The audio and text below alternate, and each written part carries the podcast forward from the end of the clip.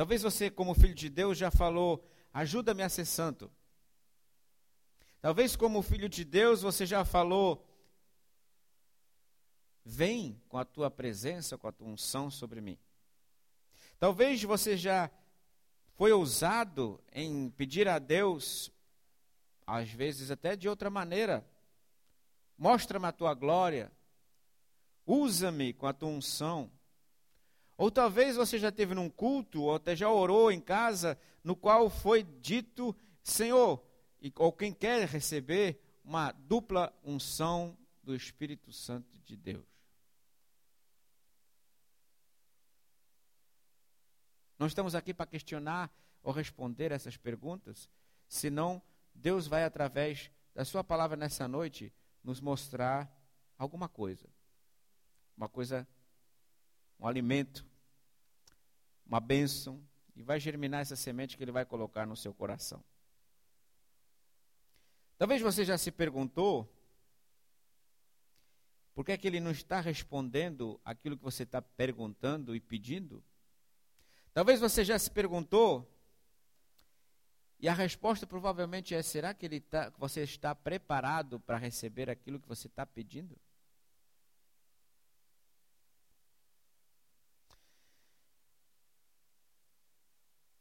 Título da minha pregação nessa noite, o tema seria, se, se puder falar assim, eu vou começar uma série de pregações nos próximos sábados, estou começando hoje, e vamos trabalhar essa série de pregações. Como lidar com aquilo que é santo.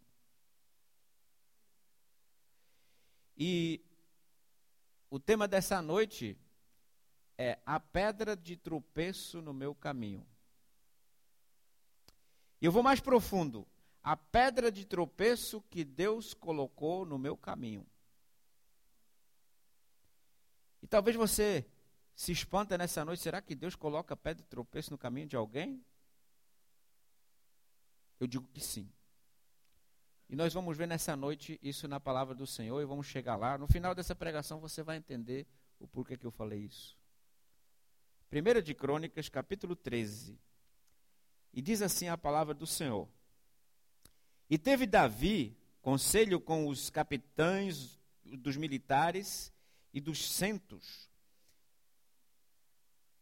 Oi? É, milhares e dos centos. É que eles eram divididos, tá? Milhares e centos. O que, que eu falei? Ok, capitães dos militares, desculpe. Dos milhares e dos centos e com todos os príncipes. E disse Davi a toda a congregação de Israel: Se bem vos parece e que vem do Senhor, nosso Deus, Enviemos depressa mensageiros a todos os povos, não, a todos os nossos outros irmãos em todas as terras de Israel, e aos sacerdotes e aos levitas, com eles nas cidades e nos seus arrabaldes, para que se ajuntem conosco. E tornemos a trazer para nós a arca do nosso Deus, porque não a buscamos nos dias de Saul então disse toda a congregação que assim se fizesse, porque este negócio para ser reto aos olhos de todo o povo. Ajuntou, pois, Davi a todo Israel, desde Sior do Egito até chegar a Amate, para trazer a arca de Deus de Kiriate Jearim. E então, Davi com todo Israel subiu a Baalá e dali a Kiriate Jearim, que está em Judá, para fazer subir dali a arca de Deus, o Senhor que habita entre os querubins, sobre a qual é invocado o seu nome. E levaram a arca de Deus sobre um carro novo da casa de Abinadad e Uza e Aiô, que eram os filhos dele, guiavam o carro. E Davi e todo Israel alegravam-se perante Deus com toda a força, em cânticos e com harpas e com alaúdes, alaúdes e com tamborins e com símbolos e trombetas, e chegaram à era de Quidom. Estendeu Uzá a sua mão para ter eh, a sua mão para ter mão na arca, porque os bois tropeçavam. Então se acendeu a ira do Senhor contra Uzá e o feriu, por ter escondido, estendido a sua mão à arca, e morreu ali perante Deus. E Davi se encheu de tristeza, e que o Senhor houvesse aberto brecha em Joá, em Uzá, pelo que chamou aquele lugar Perez Uzá, até o dia de hoje.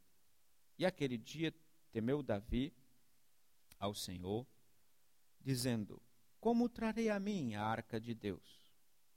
Pelo que Davi não trouxe a arca a si, a cidade de Davi, porém a fez retirar à casa de Obed-Edom, o Giteu. Assim ficou a arca de Deus com a família de Obed-Edom três meses em sua casa, e o Senhor abençoou a casa de Obed Edom e tudo quanto tinha. Até aqui.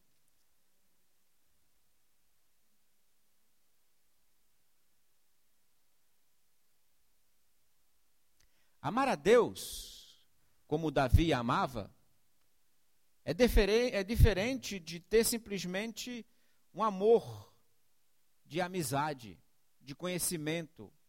Um amor que conhece alguém esse amor não era o amor de Davi para com seu Deus. Ele tinha respeito, ele era sensível à presença de Deus, ele era sensível ao entrar e permanecer nessa presença. Ele era. Parece aqueles sensores de estacionar carro hoje em dia. Eu acho que Davi tinha desses sensores dentro de si. Eu acho que, como filhos de Deus, muitas vezes perdemos a reverência da presença de Deus na nossa vida, na nossa vida dia a dia, no dia a dia, nas labutas, nas tribulações, nos problemas. Às vezes, através de tudo isso, nós perdemos essa reverência. Não deixamos de o amar, mas perdemos a reverência à sua presença. O mundanismo toma lugar, as coisas do mundo tomam lugar, ah, os desejos nossos, os planos que colocamos, as metas que estabelecemos, o caminho que traçamos ou decidimos de traçar para chegar lá, as nossas metas, muitas vezes nos leva até a perder essa reverência da parte perante o Senhor, porque muitas vezes nem perguntamos se é a vereda do Senhor, o caminho do Senhor, a vontade do Senhor. Às vezes nós dizemos eu quero, eu desejo, eu quero, eu desejo chegar lá, ter, possuir, poder alcançar. Até dizemos que o que é que nós queremos ser na casa de Deus, em ministério. Dizemos muitas vezes o que é que gostaríamos de ser no corpo de Cristo. E muitas vezes, será que é o que Deus quer?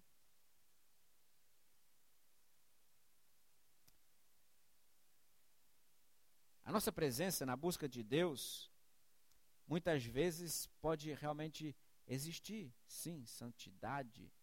Muitos de nós talvez se forçamos a ter um relacionamento sincero perante o Senhor, mas para termos não esta pedra de tropeço, temos que ser sinceros na presença do Senhor.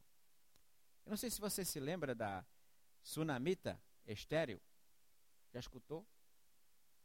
Sunamita estéreo era uma mulher que preparou um, quatro, um quarto para descansar o profeta Eliseu.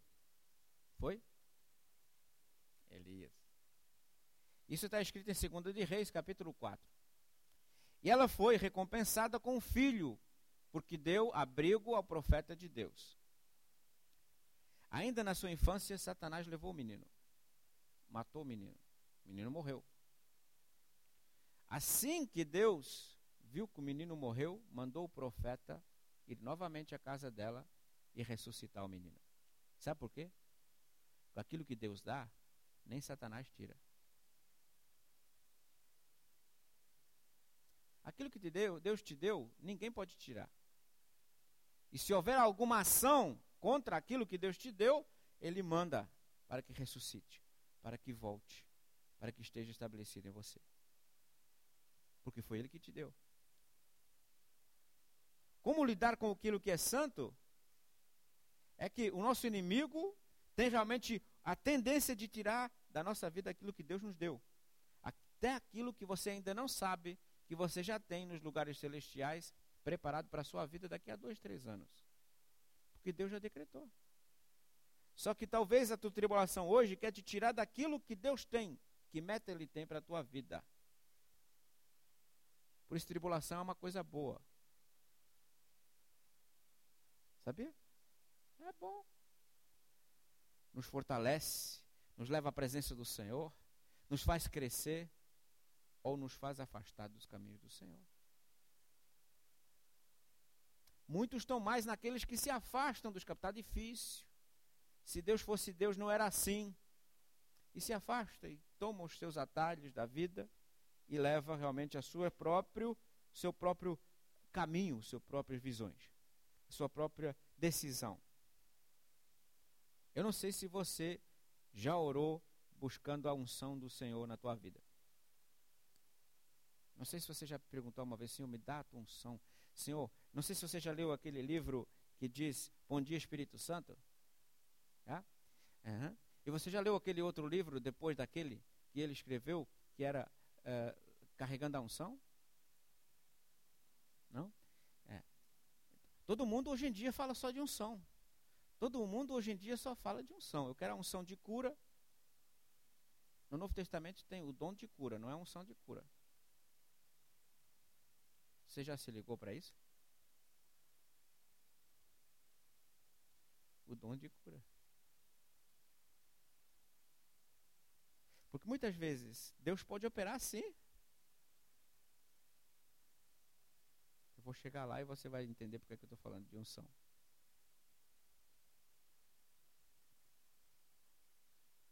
A palavra de Deus me assegura que quando o Senhor nos visita, nada permanece como antes. Quando o Senhor entra na minha vida, nada permanece como antes. Quando o Senhor entra na minha casa, tudo se revela e tudo muda. Tudo se transforma. Algo nasce de novo, que é algo precioso. Se eu tiver cuidado com a sensibilidade da presença de Deus, da santidade de Deus em minha vida, aí eu sim, eu tenho reverência a esse Deus. Sem reverência, eu não vou ver milagres na minha vida. Sem reverência a esse Deus, muitas vezes não vou ver o completar da sua obra em minha vida. Talvez você, nessa noite eu te desafio a mover-te do lugar onde você está para o lugar onde está a glória de Deus. Sabe por que, é que eu estou falando de unção de glória hoje? Porque unção nos capacita, capacita a nossa carne, capacita a nossa carne a podermos fazer prodígios em nome do Senhor. Agora, a glória do Senhor, ela mata a carne. Ela destrói a carne. Na presença da glória do Senhor, os sacerdotes, como os abrimos esse culto, não puderam se conter no templo. Tiveram que sair. Porque a presença do Senhor não era unção, não era o fogo, não era um fumo, não era um barulho, não eram línguas de fogo, era a glória do Senhor. A sua presença, a sua Shekinah, que encheu o lugar. E quando eles foram cheios dessa glória, aquele lugar, aquele recinto, ninguém conseguiu ficar de pé. Ninguém pôde ficar ali. Por isso, me desculpe, eu quero mais do que a unção. A unção é bom, a presença E muitas vezes Deus quer nos dar o que é melhor e nós não queremos largar nem sacrificar o que é bom. Mas para receber o que é melhor, eu tenho que largar o que é bom muitas vezes. Porque o bom é, uma, é um componente da sua glória. A unção de Deus é, é um componente da sua glória, da sua presença. Eu em vós, é ou não é? Disse Jesus. Vós em mim, eu no Pai, e aí sim, pedireis tudo o que quiseres, e vos será dado.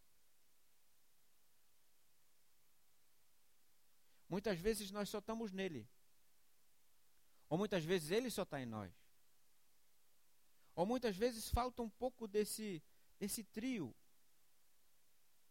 Ou algumas, muitas vezes estamos ocupados somente com a unção. Unção é bom? Maravilha. Já experimentou a unção de Deus? Espero que sim. É ótimo. Mas a unção de Deus simplesmente te capacita a tua carne a poder fazer proezas em nome de Deus. Por que, pastor, que está falando disso? Porque devemos de largar o lugar aonde nós estamos. Não foi a unção sobre a vida de Pedro que curou os enfermos com até a sua própria sombra. Foi a presença de Deus na vida de Pedro e dos demais apóstolos que fez a diferença naquela Jerusalém. Foi a presença de Deus dentro da igreja que fazia que os outros viessem correndo para a igreja. E era Deus que juntava a cada dia aqueles que se haviam de salvar. Deus preparava os corações, porque já decretou que algo estava se fazendo.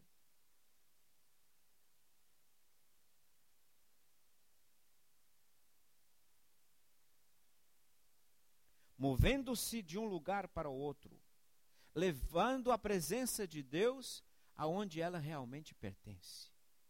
Ela pertence no teu coração, na tua vida.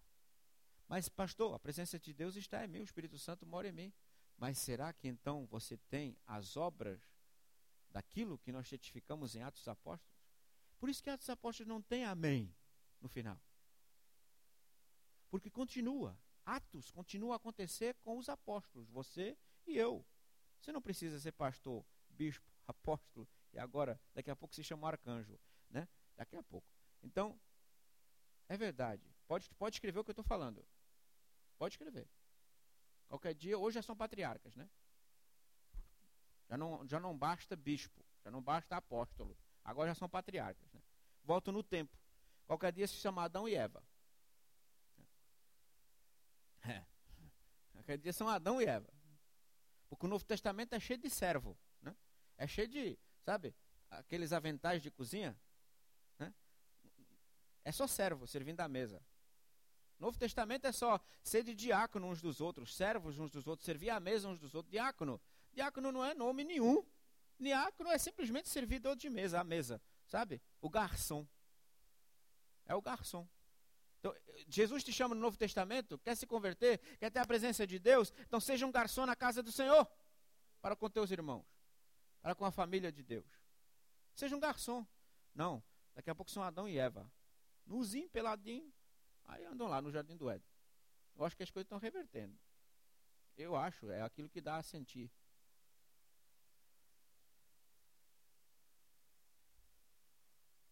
Porque se você tiver a presença de Deus, você não tem necessidade de mais nada. A minha graça te basta, não está escrito a minha unção te basta. A minha graça, a obra que eu concretizei para você na cruz, basta. O que é que você quer mais? Movendo-se da onde estamos para a presença do Senhor. Foi isso que Davi fez através dessa viagem toda. De repente, Davi foi coroado como rei. Se você ler os capítulos antes, você vê que ele foi realmente coroado como rei. Foi tudo oficializado diante do povo. E a primeira coisa que ele fez foi realmente que ele queria trazer a arca do concerto para dentro de Israel, para a cidade, para Jerusalém. Jerusalém é caracterizada a igreja do Senhor. Ele queria trazer porque não estava a presença do Senhor ali. Havia cultos, havia ofertas, havia incenso queimando, havia os pães asmos, havia todo o sacrifício, mas além do véu, o Santo dos Santos estava vazio.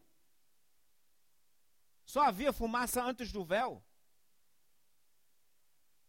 O incenso era queimado como simbolizar que as orações dos santos estavam subindo, a adoração estava subindo, mas só havia fumaça. Havia fumaça de, de, de, de boi que estava sendo queimado em holocausto, de cabra, de pomba, de tudo que era. Havia o bode expiatório, havia o cordeiro imaculado.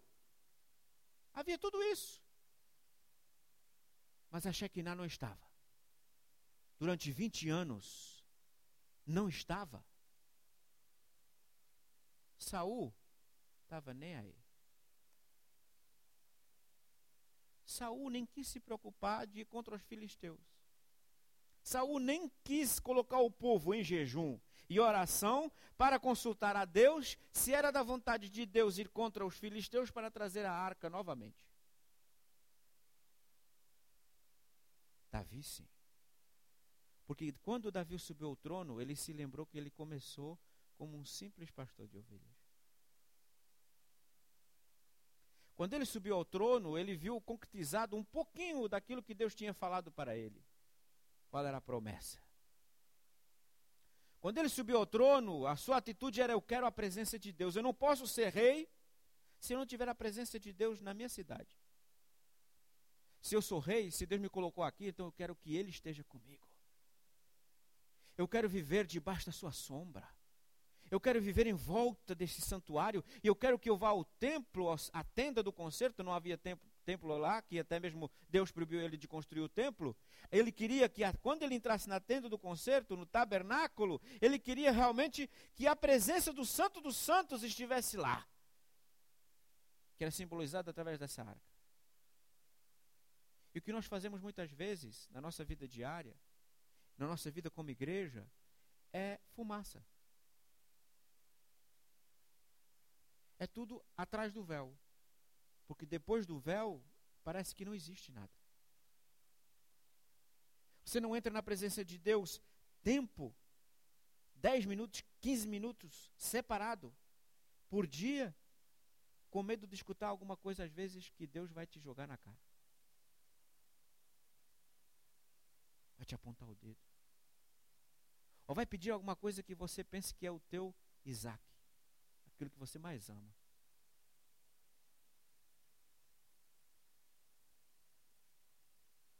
Nessas férias, buscando a Deus, realmente Deus me disse: parem de fazer fumaça. Por isso essa série de pregações. Parem de fazer fumaça. Quando de repente a presença de Deus não, não é constante em, no meio evangélico, a gente provoca programas, programações, pregações bonitinhas, palavrinhas de doutor. Somos tudo aquilo, parece que isso é um evangelho. Quando a presença de Deus não está, a gente provoca ela. A gente faz que ela está. Mas será que está? Eu vejo que a presença de Deus, através dos séculos, no, diante do seu povo, ela estava no meio da chuva, dos trovões, da nuvem, do silêncio, na cruz, nas chicotadas, na ressurreição, na morte. E permaneceu. Deus é diversificado. Ele, se, ele tem uma forma de ser diferente. Sabe por que, é que muitas vezes a gente não recebe de Deus essa presença? Irmão, eu creio que se a presença de Deus estiver na minha vida, como estava na vida de Pedro, eu vou no caixa do Migros ou do Globos, onde você gasta o seu dinheiro, e até mesmo só a sua presença ali vai converter aquela pessoa.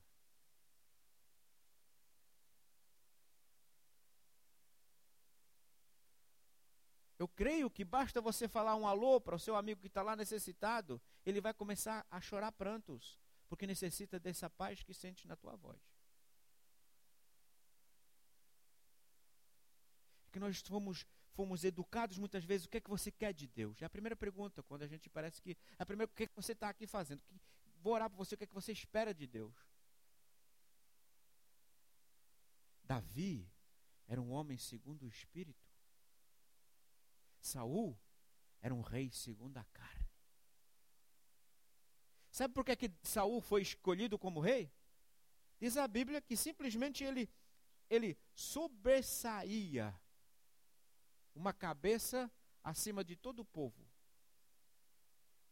A grandeza dele, a postura dele. Né? E muitos, né? né? É. Doutor,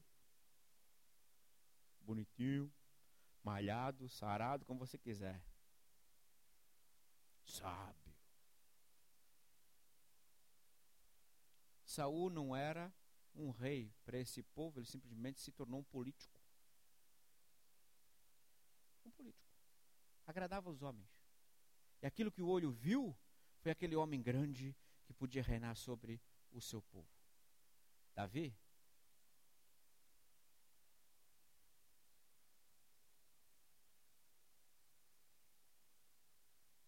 mas com o coração do tamanho dessa casa para Deus.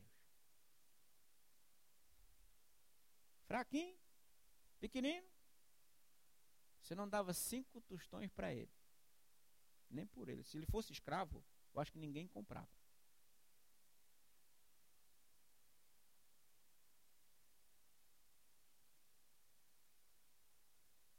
Primeira Samuel 9:2 diz que realmente a escolha de Saul. Mas de repente, o Senhor se desagradou de Saul e mandou Samuel ir à casa de Jessé e disse: Não olhes. Abra 1 Samuel 16, 7. 1 Samuel 16, 7 diz: Não atentes para a sua aparência, nem para a grandeza da sua estatura, porque o tenho rejeitado eu tenho rejeitado aquilo que o povo primeiramente quis em Saul. Eu tenho rejeitado a estatura, a sua aparência e a sua grandeza. Tenho rejeitado. Porque o Senhor não vê como o homem vê, pois o homem vê o que está diante dos olhos, porém o Senhor olha para o coração. Temos que acabar de pensar que o Evangelho é aquilo que a gente pensa que é. Temos que acabar de pensar que aquilo que a gente pensa que é igreja seja igreja. Temos que acabar de pensar que Deus é limitado como as nossas limitações. Temos que acabar com as nossas formalidades de pensar de rótulos, de tamanhos, de estratégias.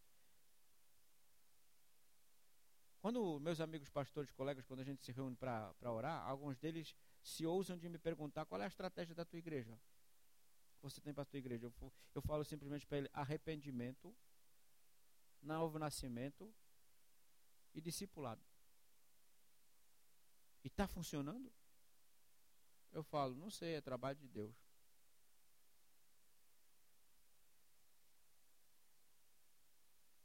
Eu não sou manager dessa igreja. Eu sou pastor.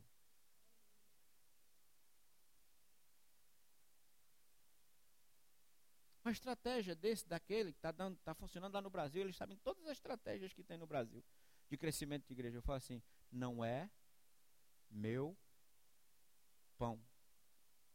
O suíço fala, não é minha salsicha. Como no Brasil se diz, não é minha praia. Porque eu semeio, outro rega, e Deus é que dá o crescimento. E muitos hoje em dia estamos querendo é o crescimento, preocupados com o crescimento. O que, é que a gente vai fazer para crescer? Estou nem aí. Eu sou mão, não sou pé. Eu sou dedinho, não sou joanete. Muitos até querem ser os joanetes do pé, sabe? Como é que chama no Brasil joanete? É o quê? Joanete, né? Inventam coisas no corpo de Cristo que não existe. Joanete. Sabe aquele olho que dá no pé de sapato apertado? Quando você usa aquele salto, né? Que você ainda não saiu de casa, já diz, ih, o sapato está doendo. ainda não saiu de casa. Mas é tão bonitinho. Temos que acabar com essa maneira de pensar que a gente sabe. Por isso o título desse, dessa série é essa, como tratar com as coisas de Deus. E Deus vai mais longe, em Jeremias 6, 16. Ele vai mais longe, ele diz: volta às sendas antigas, volta aos caminhos antigos, volta, volta, volta, meu povo. Sabe por quê? Porque Deus não muda.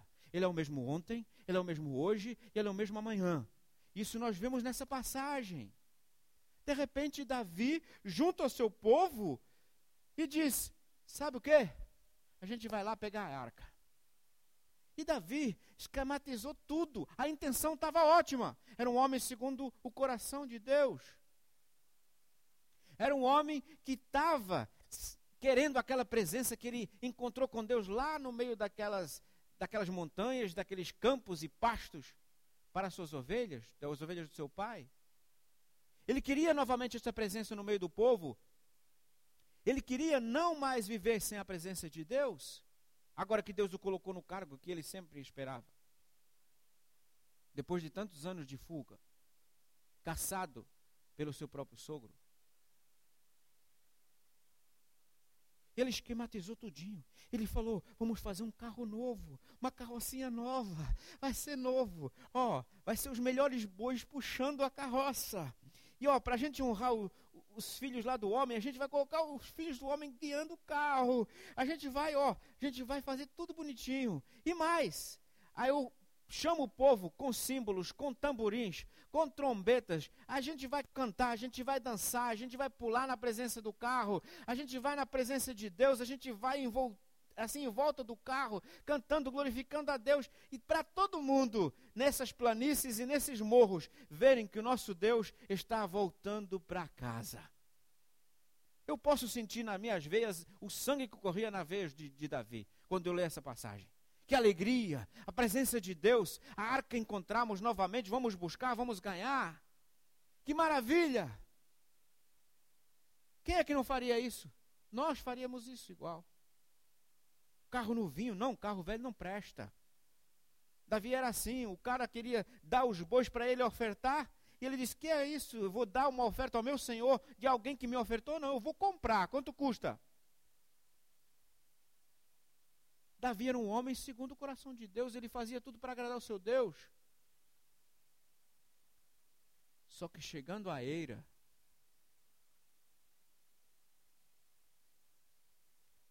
chegando à eira, Diz a Bíblia que os bois tropeçaram, escorregaram. Eu falo de pedra nessa passagem devido a isso. Porque naqueles tempos não se construía uma eira aonde tem areia. Não se construía uma eira em terra batida. Até hoje, se você for ver as eiras que estão lá, que foram construídas há tantos anos atrás, é onde há rocha. O chão da eira tem que ser duro, tem que ser pedra. Para, que é? Não? Pode ser quadrado, como pode ser redondo, aonde todo cereal que é, que é cultivado é jogado lá dentro para ser secado. E quando for secado, as espigas, elas já deitam ali o seu próprio grão, por isso o chão tem que ser de pedra. Para que não se misture com o pó da terra. E eira só se constrói aonde existe pedra. E quando as canas e os paus batiam em cima das sementes, as sementes pulam da casca. Você não tem que estar ali uh, tirando o grãozinho do, do trigo. Porque você bate e ele salta, porque está seco. E permanece no chão da eira. E todo o caminho que passa ao lado da eira é rochoso. Veja que Deus matou o rapaz que estava bem intencionado.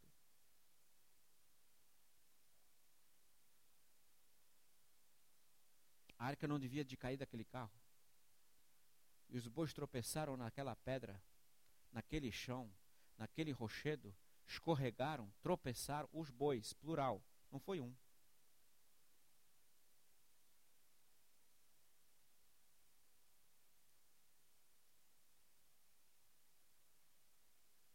rapaz pôs a mão para não cair a arca e foi morte fulminante. Então por que, é que Deus não matou aquele que carregou a arca sobre o carro? A arca estava em casa. O carro foi novo construído. Eles pegaram a arca e colocaram em cima do carro. E ninguém foi morto. Já viu esse porém? E de repente, ele vê a arca cair, coloca a mão. Os outros já tinham colocado. A arca viveu 20 anos na casa dele. Ele, como criança, ele e o irmão, talvez pularam em cima da arca, talvez já tinham aberto um pouco a arca para ver. Sei lá. A Bíblia não relata. Mas não diz que a arca estava num templo, que estava cerrada, que estava fechada. Eles puderam pegar a arca em campo filisteu, sem qualquer guerra. Depois é que eles vieram à guerra, o capítulo mais à frente. Os filisteus se acordaram. Agora veja que sabe onde é que ele escorregou? Os bois escorregaram? Como é que chama o lugar? Como é que chama o lugar? A eira de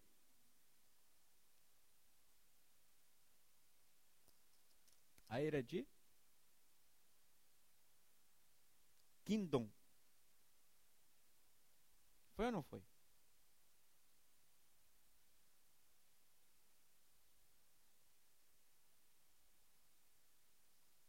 Amém?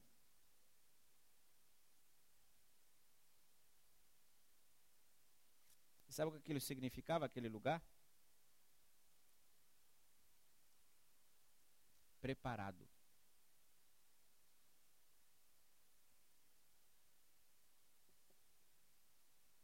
Quando a arca foi roubada há 20 anos atrás, deste capítulo, aconteceu algo que alguém recebeu um nome para toda a sua vida. E quem chamava ele, chamava o destino de Israel, se podemos chamar assim, ou a posição onde Israel estava. Você já ouviu o nome Icabode? Já leu o nome Icabode? O neto de Eli? Icabode, neto de Eli. Quando a mãe dele deu à luz, os inimigos tinham matado a maioria e a maior parte dos homens. E Icabode, a mãe dele, deu o um nome que significa e a presença de Deus se foi.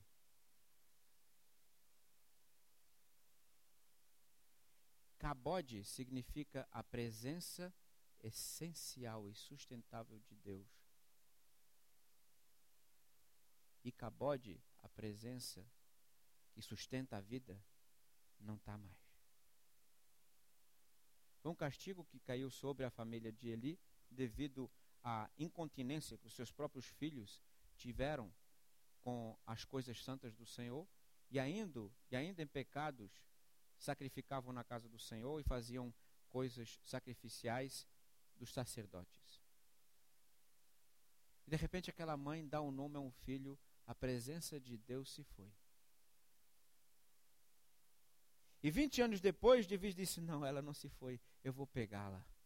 Porque ela vai se converter em cabode, vai se converter em cabode. A arca de Deus, vemos que realmente Deus nunca muda.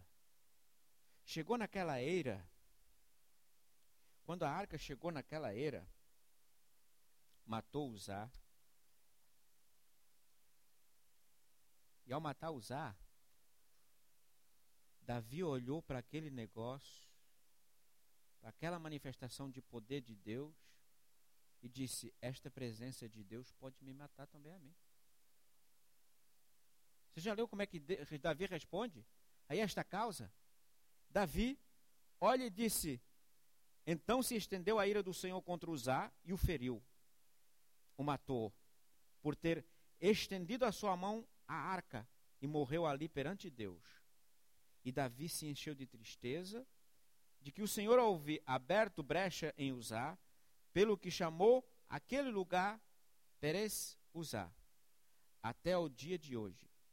E aquele, porque Perez Uzá, e aquele dia temeu Davi ao Senhor, dizendo: Como tirarei, como trarei a mim a arca do meu Deus? Davi parou para pensar como trarei a arca do Senhor para mim? Não é do jeito que eu quero, então. Assim que ele viu o homem morrer, assim que ele viu o homem morrer, ele disse: Poderia ser eu.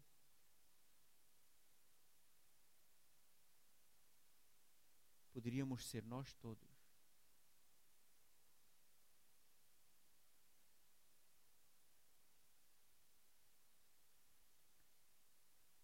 Talvez você já escutou uma pregação dizendo que o, o nosso amigo Uzá estava em pecado.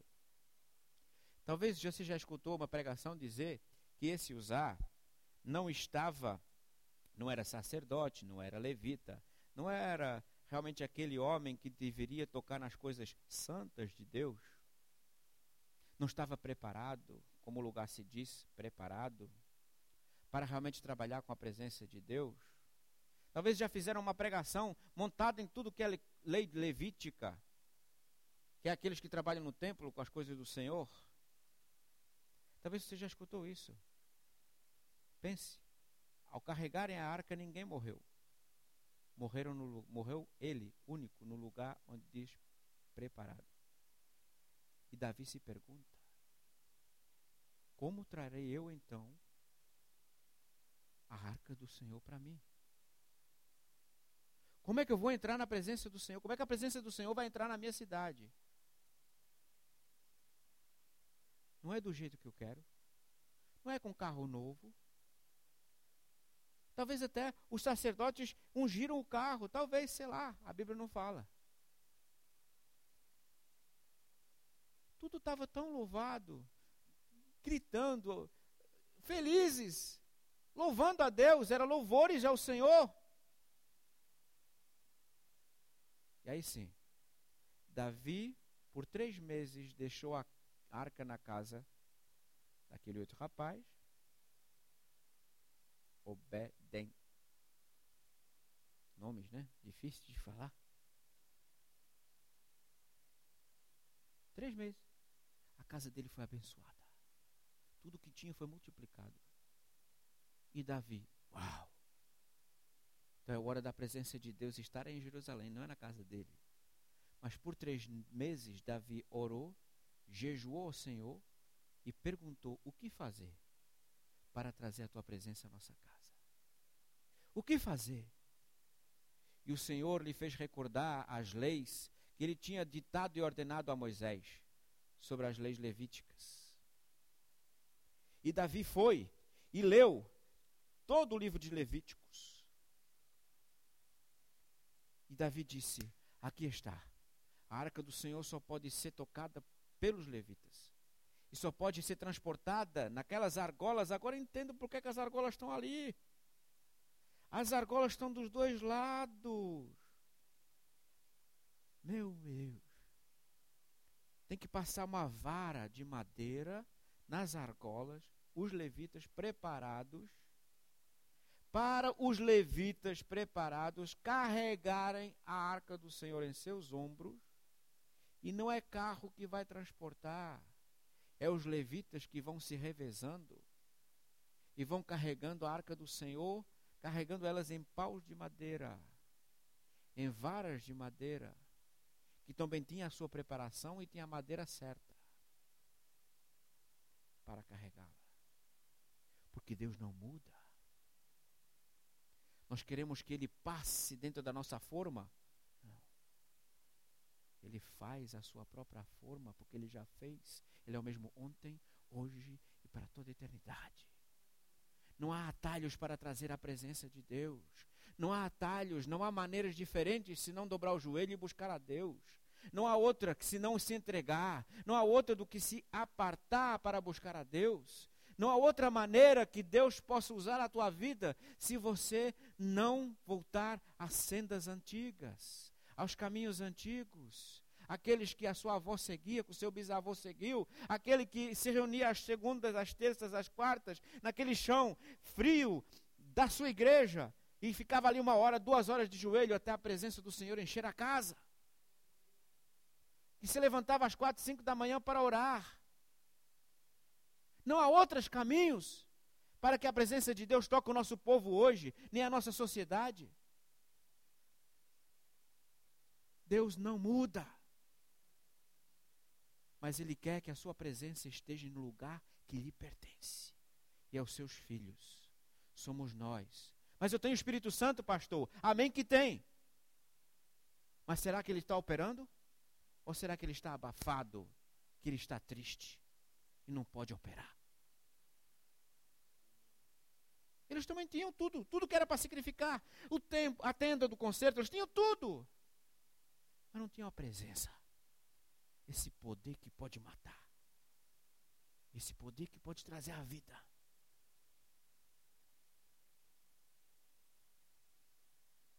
Só na morte veremos a vida em Deus. Só quando matarmos as nossas ideias, matarmos o nosso eu e permanecermos na vereda do Senhor. E aí Davi escreve um salmo maravilhoso e diz: Ensina-me os teus caminhos. Mostra-me as tuas veredas, Senhor. Ele sabia do que estava falando. Aí ele disse: Sacerdotes, levitas, vocês sabem o que tem a fazer. Por que, que não me falaram disso antes? Por que, que seguiram a minha euforia? Por que, que seguiram a minha alegria? E a necessidade da presença de Deus comigo, por quê? Mas ele fez como tinha que ser feito. E aí sim, houve festa em Jerusalém. Depois de três meses, houve festa. Não houve boi para tropeçar em pedra. Não houve carro novo. Houve homens carregando o Santo dos Santos. E esse Santo dos Santos está em você, está em mim. Esse Santos dos Santos, através do Santo Espírito de Deus, a presença de Deus já está em mim. Eu só tenho que deixar ela se estender por todo eu, tomar conta de mim, tomar posse de mim das minhas ações, das minhas necess... da, da, da, minha, da minha mente, da, dos meus planos. É Ele. A unção é boa, muito boa. Mas ter unção não quer dizer que tenha presença. A unção capacita, a presença mata a carne. E o espírito vivifica. Vamos orar.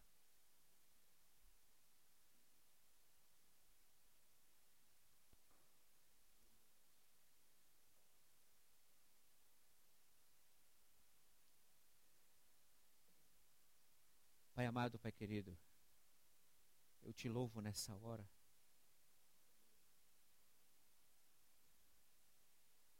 Pela tua palavra que toca nossas vidas. Obrigado pelo teu Santo Espírito que nos faz entender a tua palavra e a revela. E eu te peço, Senhor, nessa noite, realmente o Senhor venha sobre nós com essa presença maravilhosa. Com essa presença que o Senhor tocou esses sacerdotes, que a tua presença encheu aquele lugar. Nessa presença, Senhor, que matou a carne de usar. Nessa presença, Senhor, que fez todos aqueles homens, guerreiros, principais da sinagoga, templo e o povo que veio junto para prender Jesus, essa presença ao qual Jesus disse: Eu sou, o Todo-Poderoso, e todos caíram por terra. Queremos essa presença, Senhor, e realmente queremos deixar os caminhos de Saul. Queremos deixar os caminhos da carne. Queremos seguir os caminhos de Davi, os caminhos do Espírito. Ensina-nos o teu caminho. Ensina-nos a tua vereda. Mostra-nos, Senhor, particularmente em cada vida, em cada lar, em cada casa, mas também como igreja. Não fomos chamados a igreja Xerox, fomos chamados filhos de Deus, corpo do Altíssimo. Eu te louvo, Senhor, pela tua presença nesse lugar.